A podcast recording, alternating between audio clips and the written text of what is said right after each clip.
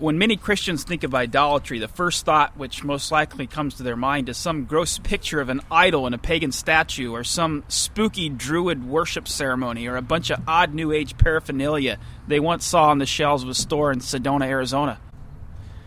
But few, if any, will associate idolatry with a picture of Jesus hanging on the wall at church, or of a crucifix hanging around their necks. But these things are the things the second commandment is prohibiting when it says, Thou shalt not make any graven images. The second commandment is talking about making any image of any of the persons of the Trinity.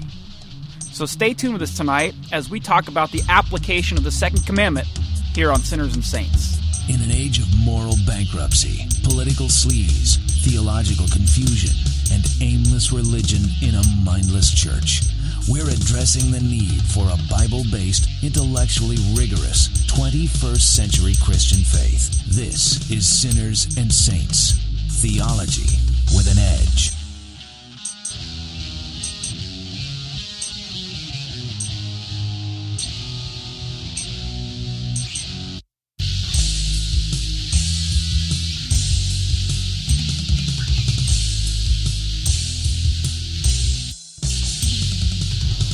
All right, thanks for joining us again tonight on Sinners and Saints. We're continuing on on our study on the Ten Commandments. We've been talking about the Second Commandment now for a few weeks here.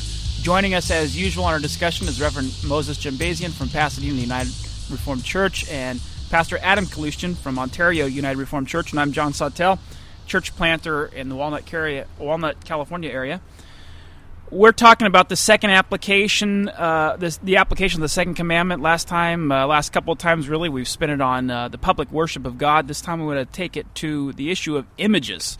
Clearly, that's what the commandment forbids. It says, "Thou shalt not make unto thee any graven images." And we just wanted to make the point here before we go on into that that if some of the things we've been saying have been uh, uh, stimulating to you about how this applies to worship, please call us 866 99 United. We want to talk to you about uh, some of the further implications of this to the issue of public worship, but we realize we have to move on in this series. So we're going to bring it down now to the issue of images. What is strictly forbidden or prohibited here in this second commandment as it pertains to images? Well, Heidelberg Catechism, question 97 says God cannot and may not be visibly portrayed in any way. So that's really the main prohibition that we're dealing with is that the one true God will not have those whom he made now try to remake him by their own artistic imagination because then we are playing God upon God. But uh, wait a minute. I mean, you'll hear people say, but listen, God is the one who has endowed us with artistic creativity and giftedness, and it just seems like God would want us to express our devotion to Him by you know, imagining his beauty and portraying him in pictures and images and these things. And besides which, you guys, you're always so negative, and this is just a commandment that forbids making images of him like the other pagan nations were making images of their gods. Now, here you go again, trying to force it on us today. Well, you know, I suppose that argument may hold some weight uh, to it if the Word of God just weren't so painfully clear. Um, the fact is, the Scriptures uh, just so uh, predominantly, emphatically, pervasively teach that there is no way that God is going to permit us to make any image of Him at all. Deuteronomy chapter 4 is absolutely so clear about this. Uh, where where uh, Moses says, "Take heed to yourselves, for you saw no form when the Lord spoke to you at Horeb out of the midst of the fire." And he says, So lest you act corruptly and make for yourselves a carved image in the form of any figure, the likeness of male or female. You know, I don't know how you get plainer than that. We God have to, says no. Yeah, we really have to deal with the fact that God is saying that you cannot understand me and know me apart from my word. And in my word, I've given to you no portrayal of my visible uh, appearance and therefore I do not want you to attempt these things. This would be to actually now place yourself in the position where you are judging me and determining how I will be portrayed and seen and understood by others. And that, of course, would be the height of arrogance. Well, I do want to back up to something you did say, Adam, when you were trying to sort of play the devil's advocate there. Shouldn't we use our aesthetic sensibilities and so forth and use those in some way? Uh, we need to be very clear about this. The, second commandment is not uh, forbidding the making of all images or statues or visual representations of things.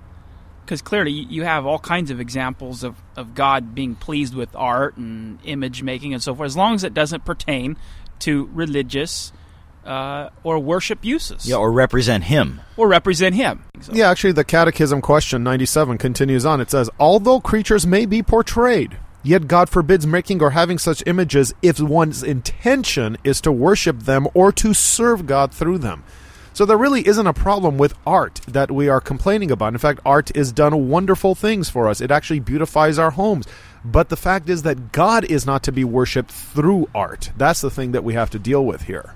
You know, you know what we're talking about. I mean, this commandment clearly forbids the predominant form of worship in, say, the Roman Catholic tradition, where all kinds of images, not only of God Himself, Father, Son, and Holy Spirit, but also of, say, the saints or of any number of you know abstract ideas portrayed in an image are used in the worship and the prayer uh, supposedly toward God. That is exactly what he is forbidding here we come back after the break, we're going to take up this issue of why we cannot make images of God. We need to concentrate very carefully on what the scriptures say, and then we're going to take it from the prohibition against making any idols and see how it relates to this whole business of making pictures of Jesus and so forth. So stay tuned with us after the break on Sinners and Saints. There is no greater joy in the Christian's life than to worship God according to His Word, and there is nowhere better in the San Gabriel Valley to do this than at the Pasadena United Reformed Church. So come join us this Sunday at 9 a.m. and at 6 p.m. at 226 West Colorado Boulevard in Arcadia. You can call us at 866 99 United or look us up on the web at sinnersaint.org. This is Sinners and Saints Theology with an Edge. Are you looking for a church that values the Word of God and the rediscovery of its riches in the Protestant Reformation? Hi, I'm Pastor Adam Kaloostian. I want to invite you to join us at the Ontario United Reformed Church. We worship on Sundays at 10 a.m. and 5:30 p.m. Take the Euclid Avenue exit off the 60 freeway, go north one block to Philadelphia Street, turn right, and you'll see us. That's the Ontario United Reformed Church, 866 99 United. Okay, thanks for joining us again after the break. We're dealing with the second commandment, its application to uh, our daily living. We're taking up this very specific aspect of the commandment of not forming or fashioning any graven images. We said that uh, you know clearly Scripture prohibits this. We want to go through some biblical arguments, however, for why this is just not tolerable, why God prohibits it, and it's uh, such an important issue. Well, I think again, there's a big problem with man's pride and man wanting to do things his way as opposed to God's. And part of the problem with making images of God is that you make him the way you want him to be rather than the way he reveals himself. And so you freeze him in a moment of time conceptually that will make you feel best. And that's usually, of course, where he's being very weepy and sappy with you or something like that because he, he's more approachable or you make him into this powerful warrior image that will defend you, but you're not dealing with the holiness of God. There's really no way to portray that in art. And so, what we need to do is say, look, we are creatures, and we are not going to turn around and now become the creator of our creator. Oh, one of the, the key reasons given, we already referenced this passage before.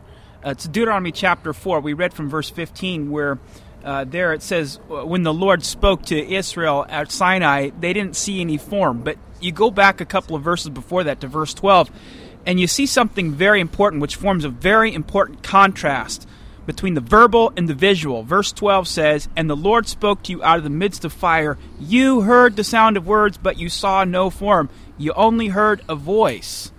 You see, the contrast here is between a verbal and a visual relationship. God has ordained that we will have a verbal relationship with Him, a, a relationship based upon words and not visions. And that's why it is the preached word that is the means of grace that God has appointed as the primary means by which he will be known. And that's why Paul says, you know, we have to send out the preachers in order to preach the gospel. When he's when he is chastising the Galatians for the errors that they've made in their theology, he says you had Christ visibly portrayed to you or portrayed to you in this manner, which is, of course, the preached word that Paul had brought. And, and this is so important because you hear people you'll you'll you'll hear them talk about God, and they say, "Oh, when I think of God, I think of this, or I think of a beautiful cloud," or you can go on and on of all the different kind of things that people will say. But you know, the right answer to what do you think of when you think of God is, I think of nothing. I don't know. God never gave me any inkling, any kind of idea of what He looks like, and he, uh, that's for my benefit. Because if He had, we would turn it into an idol, and we would end up honoring God in some false way, offering false worship. The Okay. fact is, He saw no form, and that's why God says, "You don't make any images of me." Well, this is all good and fine. I think I would venture to guess, and a majority of the people listening to this show would agree that visible portrayals of God the Father or even God the Holy Spirit are forbidden.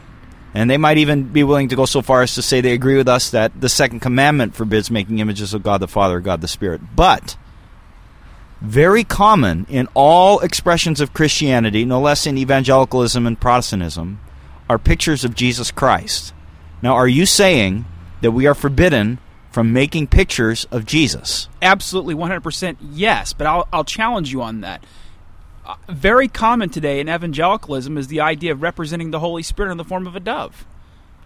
It's it's just almost as common now as pictures of Jesus among evangelicals. So for some reason we think it's okay to represent the Spirit and the Son. I don't see as many representations of the Father, and I'm not sure why that's the case. But Okay, yeah, well, here's- of, them. Uh, of any of the persons of the Trinity. No, God forbids a representation of them. Uh, what they're going to tell you, John, is but your argument was that God has never portrayed himself in a visible form, God- say God the Father in the Old Testament, therefore we are not free to make images of him. But what the people will tell you is Jesus did walk the earth. He did come, you know, the scripture says he is the expression of the invisible God. He is the exact representation of his image. So he is, he was visible to us. And the Holy Spirit in the baptism of Jesus descended upon Jesus as like a dove. So there you have it. Now, isn't that clear indication in the Bible that pictures of Jesus, because he walked around and he was real in history, we could see him, and the dove, we saw the Holy Spirit in the form of a dove, give us authorization to make the pictures No, now. because you're making a jump. You're basically saying because God did portray himself at a particular time, therefore he now grants us warrant or permission to also portray him. But that's not true because in the Old Testament, God did make himself visible a few times, where he did come in the theophanies, where it was the angel of God, the Yes. messenger of God. And at that time, still, they were not prohibited to use what they had seen in order to come up with some sort of figure. That's exactly the, the the the vein of the argument I would present too as well. Because you have all these people say, "Well, yeah, you, but you you have these preparations for Jesus coming through these uh, these visible theophanies. So clearly, God can be pictured; He can be imaged." Well, go back to those. Did God ever say it was permissible or tolerable for Israel to make representations now, visual representations or images of Him, because He appeared to them in theophany? Well, the obvious answer is absolutely not. In fact, there's cases of it in Scripture where it was done. One of them is in Judges, and where God rebuked Israel because it led them into all kinds of gross idolatry and blasphemies. You also have something very remarkable here. John 16, verse 7. Jesus says, It's not of profit for you for me to remain, but rather that I leave and send you the Spirit. And so, if Jesus says, My very physical presence is of less benefit to you than the sending of the Spirit, how much less benefit would it be to have an image of the physical presence of Jesus? Yeah, and since we're on the topic of pictures of Jesus, I mean, look, the the person that you are portraying is not Jesus. I mean, this is I, if, if people just pass over this as if this is insignificant. But when we try to portray the, our precious Lord Jesus Christ by pictures, why do people forget that the pe- the people that they're drawing is simply it's not Jesus? I mean, it is so offensive to me that people would put on paper a representation of Jesus that is not him. Yeah, see, I tried that once. I had this picture from a magazine, and I said, "This is my wife," and my wife almost strung me up because here I am saying, "Oh no, this this woman, this model, is how I picture my wife to be, and that's what I'm showing to others." And she made it very clear, no, that's not acceptable. and in the same way, like if we don't know what Jesus looks like, don't make images of him and claim it's him now. And the the amazing thing is that depending on the, the cultural period in which Jesus is portrayed and supposedly portrayed in a picture, he will take on different features. And John, you were learning this, alluding to this earlier. This is the nature of idolatry. We make God into something that we want him to be. So, for example, if we want to portray Jesus as we generally do in this culture, as one who is, for the most part, very gentle, very nice, never speaking harsh words, very kind, very Hugging a so- lamb. very soft. As I've heard it said by somebody, tiptoeing, tiptoeing through the tulips, eating ice cream and drinking Kool Aid. We make a nice blonde-haired, blue-eyed Jesus with long flowing locks and a very trimmed beard, with a very nice expression on his face, with his foot dabbling in the stream, standing next to the white the white lamb. That is the Jesus that I want. Therefore, I portray him like that. The point is, he we are projecting our own image of what we want Jesus to be onto the picture of him. That is exactly what idolatry is. Okay, you bring up some good points, but I'm going to come back after the break, and I'm going to challenge you with some some of the arguments people make for why this is this is just can't possibly be right. Why we should be able to make pictures of God or Jesus or the Holy Spirit. So stay tuned with us after the break on Sinners and Saints.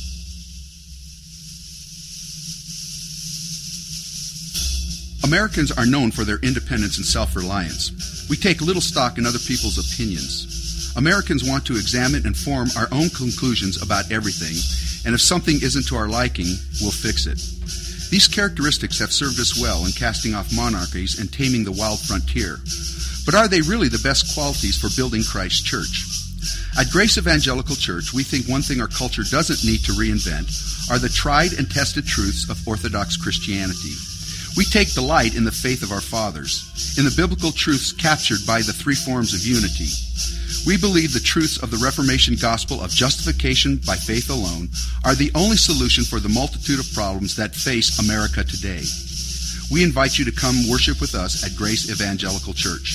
For more information, you may contact us at area code 310-782-7019. That's 310-782-7019. Okay, as promised, we said after the break we'd come back and start talking about some of the reasons why people argue that it's certainly permissible for us to fashion our images, at least of Christ, uh, of, of Jesus. And uh, J.I. Packer here in this book called Knowing God gives uh, a series of arguments people use. By the way, Packer is 100% opposed to the use of any images of any of the persons of the Godhead because he is basing his arguments on Scripture. But he says here's some common arguments. He says, first of all, the worship of God requires Christian aesthetic expression through the visual arts no less than it requires Christian moral expression through family love and neighbor love. So, in other words, we're saying is the worship of God requires some sort of a use of, of our aesthetic senses. And my response to that is if we accept that line of reasoning, then somebody could easily also argue that is it is acceptable to manipulate my digestive system, another one of my human properties, to make a an image of the Lord Jesus Christ. And nobody could argue against me because that's a natural human property that I have and everything that I have should be allowed to make an image of Jesus.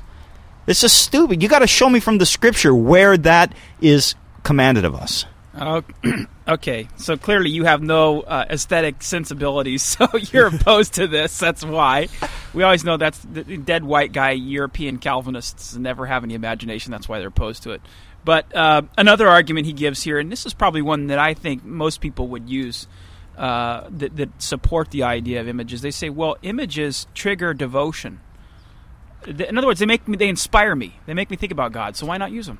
See, I agree that they inspire you. I just don't think they inspire you to worship the true God because, as we've already quoted from Deuteronomy, God makes it very clear that He never presented Himself in a manner that we could see Him in order to worship Him. And when He does talk about images in Isaiah, He mocks it. He basically says, Look, you've got a piece of wood that you take part of it and you build a house with it, part of it that you burn, and then you make part of it as me and to worship me. That's insane. Yeah, I think you want to think about the idea that the way that God has desired clearly to apprehend our minds and our hearts is through the Word.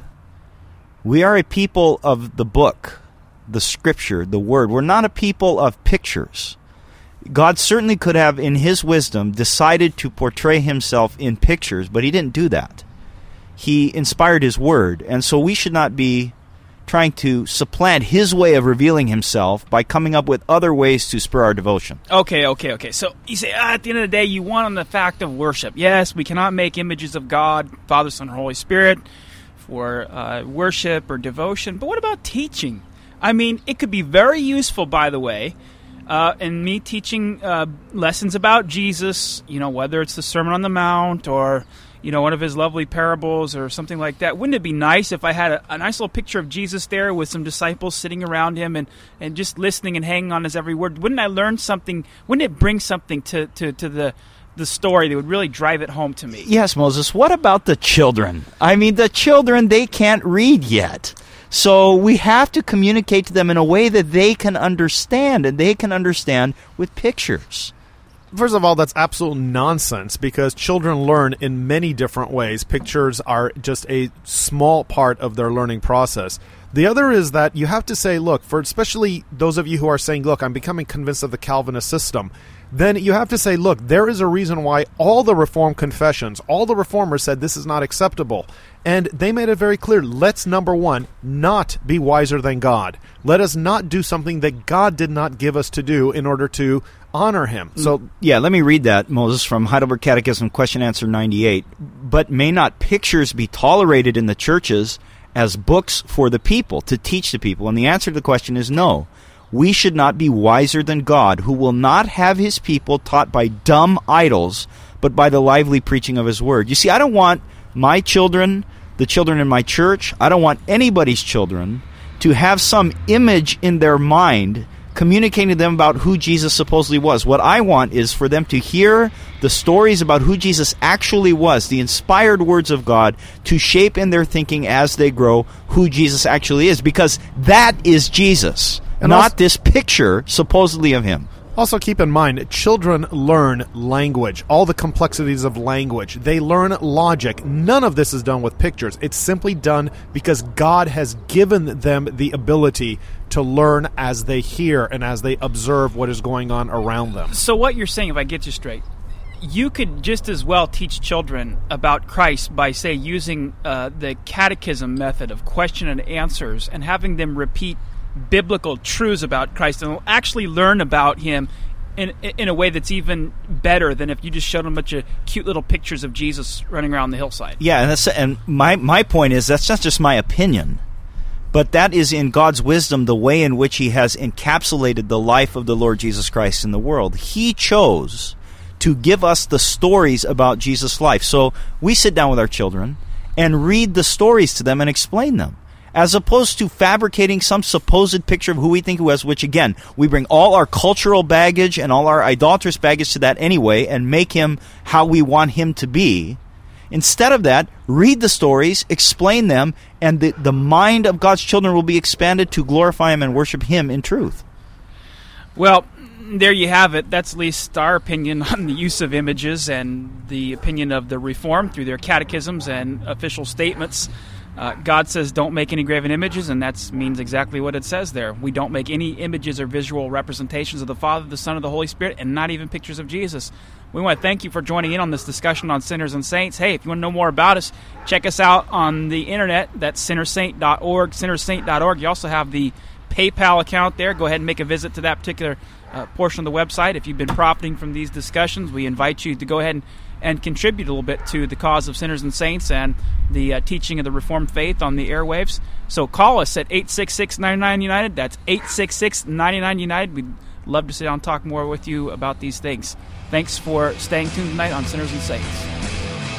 Join us next week as we tackle more topics with the truth of God's Word on Sinners and Saints Theology with an Edge.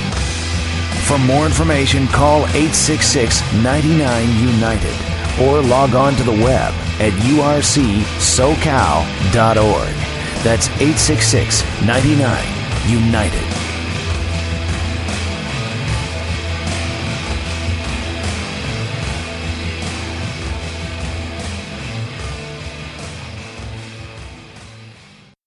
Reformation Radio.